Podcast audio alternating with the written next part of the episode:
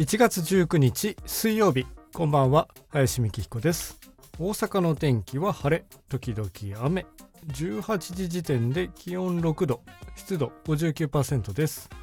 今日は第313回でスタンド FM が有料コンテンツに対応ということで本日まあ告知されましたが概要欄にねリンクを貼っております。ノートです。音声コンテンツの有料販売がスタートということで今までですと1000フォロワー以上の SPP と言われるね一部の方しかできなかった有料での音声コンテンツ販売ですけど個別にできるようになるよということのようです。まあ今日から1週間以内ぐらいで特に大きな問題がなければ全体的に開放される機能ということなんですけどとはいえですよ。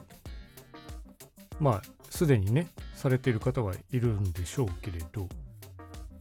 例えばじゃあ僕がやりますと言っても有料で買いたい聞きたいコンテンツって何だろうってやっぱり思っちゃうんですよね。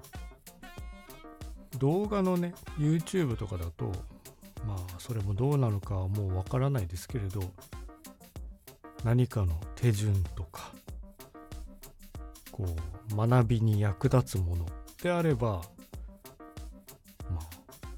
教材としての価値があるのかなとか思うんですけど音声のみでのねここの耳を耳から入ってくる情報で有料な価値があるものってやっぱり物語とか落語とかね朗読とかそういった意味でこの人の声でこれを聞きたいっていうのがそうなるのかなって思いますよね。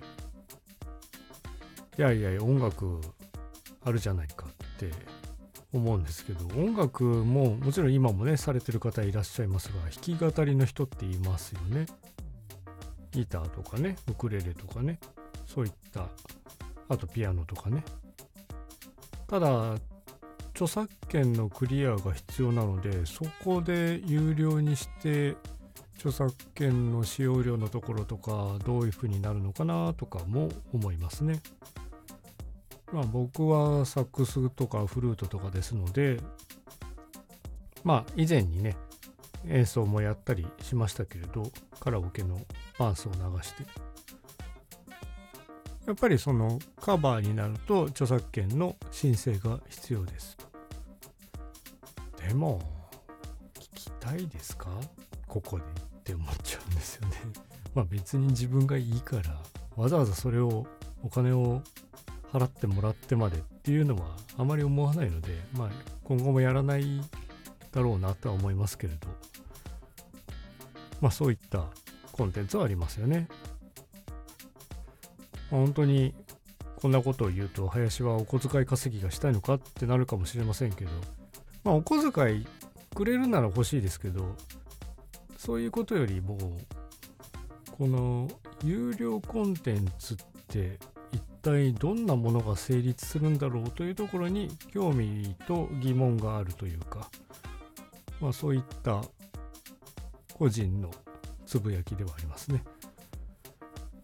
今後どのようなものが出てくるのかちょっと動向を見てああなるほどそういう商品ソフトになっていくんだなというのを見届けてみたいなと思います。まあ後追いっていうのもあれですけど。あそういったものが皆さんが買おうと思う。もしくは自分があこれは聞きたいぞ欲しいぞと思うものになるんだというのが気づけたらいいなという感じではあります。というわけで今日はスタンド FM が有料コンテンツに対応したというお話でございました。本日もお聴きいただきありがとうございました。では皆様、良い一日をお過ごしください。林美希彦でした。